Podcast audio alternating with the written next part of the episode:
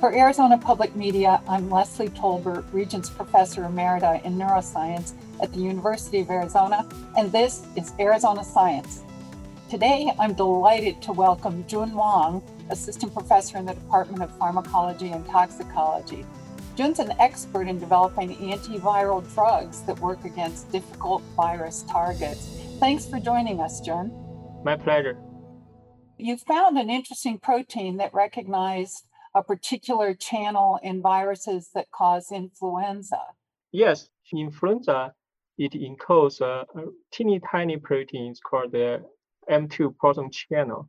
So it is inserted in the viral membrane and uh, it is vital for the viral replication. So basically, influenza virus rely on this M2 proton channel for the viral encoding and also for the subsequent viral replication.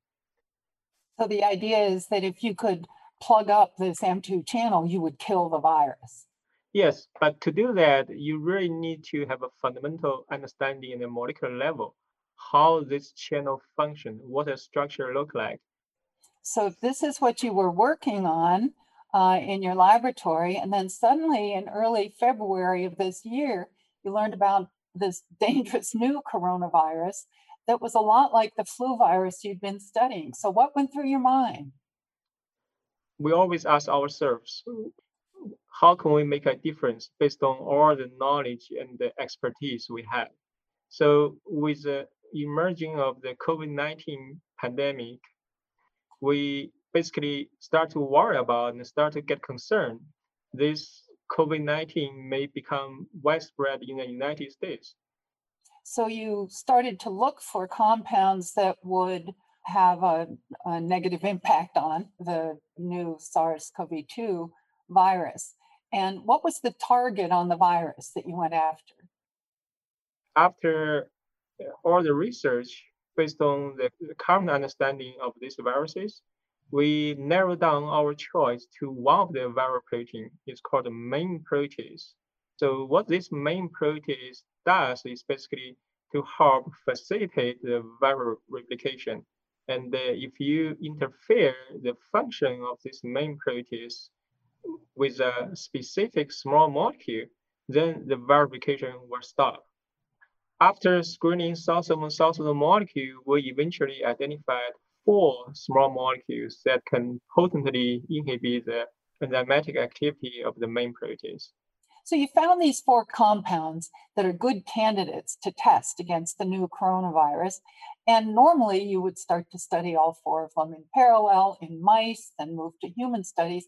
But you came to find that one of them had already been through these tests. It was already FDA approved for the treatment of another disease. Tell us about that. Out of the four compounds we identified that, that can inhibit the SARS coronavirus 2 main protease, the most exciting one is, is a drug called boceprevir. It is an existing drug. It has been approved by FDA for the treatment of hepatitis C virus infection. Because it is an FDA approved drug, it already went through this phase one human clinical trials, so which means it's safe and well tolerated in human.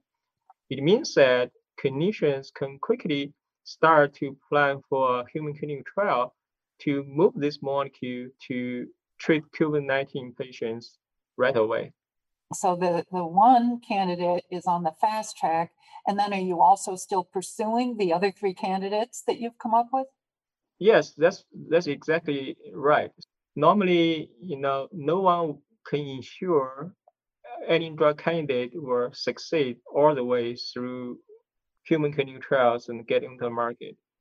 So among the four compounds, boceprevir I believe, can be quickly moved to clinical trials. The other three, they are still in the relatively early stage development stage. So those three molecules have not been tested in humans, but nevertheless, they provide really exciting starting points for chemists like us to continue optimize. I have to say, we, we all wish you luck. Thanks very much for talking with us. We've been talking with Jun Wang from our College of Pharmacy about his group's research to develop small molecule drugs that will be effective against the coronavirus.